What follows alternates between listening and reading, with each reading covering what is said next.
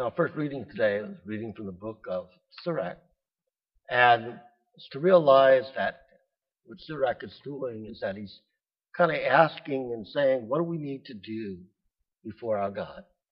And one of the things that it's saying is, as we come before our God, what is our offering? What do we give to God? And if we really think about it, what can we give to God? God is everything. So what do we give to God? God only wants one thing, you know, and the thing that He wants is our gratitude. He wants us to be able to come up and say, Thank you. Thank you for all the gifts that you have given me.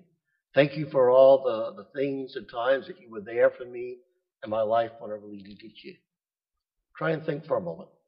How many times, or has it happened to you, where you really gave something to someone, you know, and whether it was a family member or someone else, uh, uh, somebody in the community, whatever, and it was just what the person needed, and the person really didn't have a way to repay you. And maybe they came to you and realized what you did, came in and said, Thank you. So you and it probably said something like, You have no idea how much I needed this. And we looked at them and said, Yes, we did. That's why we did it. And that feeling of joy and love that was in that moment. It's kind of like what it is with God. God looks at us and we come to Him and we say, Thank you, Lord, for giving these great gifts. We, often say, Lord, don't realize how much I needed it. And the Lord says, Yes, I realized it. That's why I gave it to you. You know, we come back and we just kind of say, Thank you, Lord. But what happens is that we, we ask the Lord for so much. And there's only one thing that we need. You know, we ask Him for this, that, and the other. And the thing that we need more than anything else is His Spirit.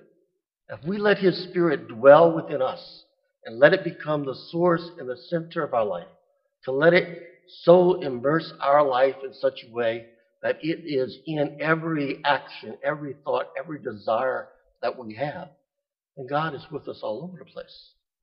You know, so often we think that God is another thing on our plate. And if you're like me, uh, retirement's a little bit easier. I have less things on my plate now. But it's to realize that so often we have so many things on our plate that if God is on there, he could very much get shoved off. Well, God doesn't want to be another thing on our plate. God wants to be infiltrating that plate, to be able to come through it, so that no matter who I am, no matter where I am, what I am doing, He's there with me. So if I'm at home, He's with me. I'm at school, He's with me. Uh, I'm in a relationship, He's with me. You know, I'm, uh, you know, out with other friends or family, He's with me. No matter where I am, what I'm doing, He is there. It's not making time for God because He's on my plate.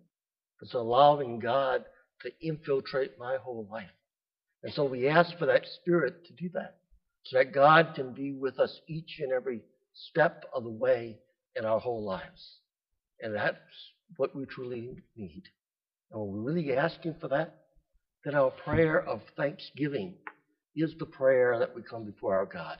That's what we love to give to Him then. Then we say, Thank you, Lord.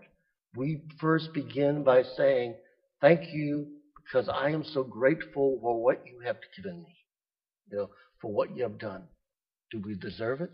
No. But over and over again, He is there to say, I pour out my blessings, I pour out my gifts, I pour out my love, I pour out my spirit upon you just because I love you.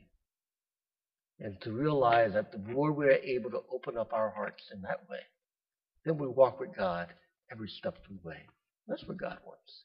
Then we can make a difference in the lives of other people because we're not concerned about who we are and what's going on and I want this, that, and the other. But then it becomes, hey, I see somebody hurting and I can help. I see somebody that needs something and I can take care of that. I see somebody off by themselves and maybe I can say a kind word. And we start to look at the world around us in a different way. And it's not all centered on me, but we're looking outward. And that's what the Lord wants us to do. With His Spirit, we can do that. Without His Spirit, it's all about me. Let's be able to ask the Lord to enkindle that fire within us. We just celebrated Pentecost. Pentecost is not just one day, it's a whole lifetime. Let's let that Spirit really dwell within us. Let it dwell within us so that it truly overtakes us in such a way that it's a Spirit that flames up in such a way that we're ready to give that Spirit and let that Spirit be seen by what I do and the way in which I do it. Not because I want a pat on the back, but because uh, the Lord is calling me to share who I am with one another. And the more I do that, then I understand what the Lord is truly asking of all of us. Let us strive always to do His will, to realize what is it that we bring before our God. And what we bring before Him is our thanks. What we bring before Him are the needs of one another. What we bring before Him is uh, the thing that we truly need to ask for. His Spirit working and continually to strive and to be the part and the center of our lives each and every day of our life.